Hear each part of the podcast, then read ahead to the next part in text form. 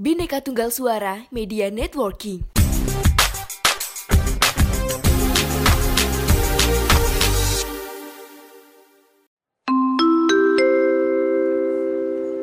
Mohon perhatian. Sekali lagi kami sampaikan, bikin podcast dengan Anchor dijamin gampang. Gak percaya? Langsung buktiin aja. Anchor, teman setia podcaster.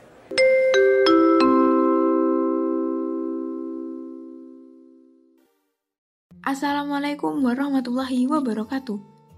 Halo teman-teman pendengar, selamat datang di Podcast Today bersama aku, Frisma Putri Oktavianis. Teman-teman, gimana kabar kalian hari ini? Semoga selalu sehat di mana pun dan kapan pun kalian berada ya. Amin. Ngomong-ngomong nih, 17 Agustus 2022 kita baru aja memperingati Hari Kemerdekaan Indonesia yang ke-77 tahun. Tapi, tapi selama 77 tahun ini, kalian udah tahu belum sih arti dari kemerdekaan itu? Pastinya kalian semua udah pada tahu sih. Kalau kita kaitkan dengan masa lalu, siap dengar kata kemerdekaan pasti langsung tertuju sama penjajahan. Kemerdekaan dan penjajahan. Dua kata yang saling berkaitan erat. Kalau dulu kita memaknai kemerdekaan itu adalah bebas dari penjajahan fisik. Nah, kalau sekarang kan kita sudah bebas nih dari penjajahan. Lalu apakah makna kemerdekaannya masih sama? Nah, di sini nih, di podcast today ini aku mau berbagi opini tentang kemerdekaan atau merdeka. Tapi ini merdekanya yang lebih khusus. Karena for your information, aku ini masih pelajar. Jadi aku mau bahas mengenai merdeka di bidang pendidikan. Kalau kita bandingkan pendidikan di masa lalu sama masa sekarang, pastinya sangat-sangat jauh sekali perbedaannya. Dulu itu ibaratnya kita belum merdeka di bidang pendidikan karena terhalang adanya penjajahan. Sedangkan saat ini, aku ngerasa kita sudah cukup untuk dibilang merdeka di bidang pendidikan. Loh, bentar. Cuma cukup aja. Iya, karena itu menurutku. Kalau menurut teman-teman ya itu terserah kalian aja.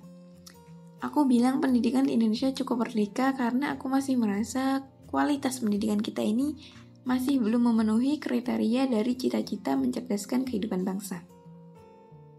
Soalnya, masih belum terbukanya akses yang merata bagi mereka yang berusia sekolah untuk mengenyam pendidikan yang layak. Terus masih banyak juga nih mereka yang kesulitan mengakses pendidikan, akibat biaya pendidikan yang mahal. Belum lagi masih ada sekolah yang sarana dan prasarananya itu belum memadai, seperti ruang belajar, buku-buku, perpustakaan, dan laboratorium yang belum memadai. Nah, karena kekurangan-kekurangan itulah aku anggap pendidikan di Indonesia ini masih cukup merdeka. Kalau dikatakan pendidikan Indonesia itu merdeka, ada beberapa hal yang bisa membuktikan perkataan itu. Misalnya jumlah sekolah dan perguruan tinggi kita telah bertambah pesat, sehingga menimbulkan angka partisipasi sekolah juga ikut meningkat. Kemudian, hingga awal dekade 2000-an, alat pembelajaran yang luas dipakai adalah papan tulis hitam, kapur, dan penggaris kayu, dan juga buku tulis. Ya emang sih saat ini kita juga masih pakai buku tulis. Tapi sekarang sudah sebagian besar siswa telah menggunakan komputer, handphone, dan proyektor digital. Apalagi saat ini sudah era revolusi 4.0, yang hampir semua kegiatan pembelajaran menggunakan teknologi digital.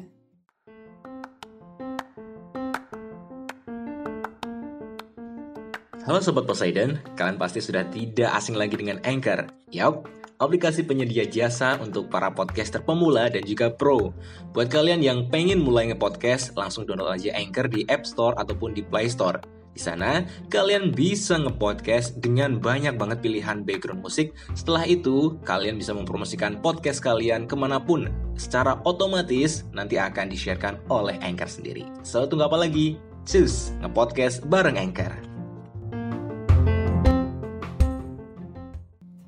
Karena Indonesia terbilang masih cukup merdeka di bidang pendidikan, pastinya pemerintah terus melakukan upaya pembenahan-pembenahan di bidang di pendidikan.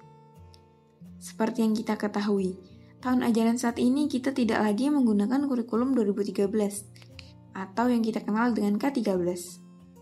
Sekarang kita sudah menggunakan kurikulum Merdeka Belajar, yang mana kurikulum ini berfokus pada materi yang esensial. Perubahan kurikulum ini adalah sebagai upaya meningkatkan kualitas dan layanan pendidikan, mutu pendidikan, serta sumber daya manusia yang unggul untuk mencapai profil pelajar Pancasila. Nah, semoga segala upaya yang dilakukan pemerintah dapat menyongsong Indonesia merdeka di bidang pendidikan. Tapi, kalau cuma pemerintah aja nih yang bergerak, gak mungkin dong kemerdekaan ini bakal tercapai. Pastinya diperlukan peran serta semua elemen masyarakat Indonesia, apalagi kita khususnya teman-teman usia pelajar. Pemerintah aja mengusahakan yang sebaik mungkin untuk pendidikan kita. Ya kita juga harus mengusahakan agar Indonesia layak dikatakan merdeka di bidang pendidikan juga dong. Nah, kita sebagai pelajar dan juga generasi penerus bangsa sudah seharusnya kita menjalankan peran kita untuk belajar, mempersiapkan bekal untuk masa depan, dan mengubah Indonesia menjadi yang lebih baik. Sesuai dengan tema kemerdekaan Indonesia tahun ini, bangkit lebih cepat, pulih lebih kuat. Mari wujudkan Indonesia merdeka di bidang pendidikan. Baik, sekian dari aku. Terima kasih untuk teman-teman pendengar semua yang udah menyempatkan waktunya untuk dengerin podcast ini sampai selesai. Apabila ada salah kata aku mohon maaf. Wassalamualaikum warahmatullahi wabarakatuh.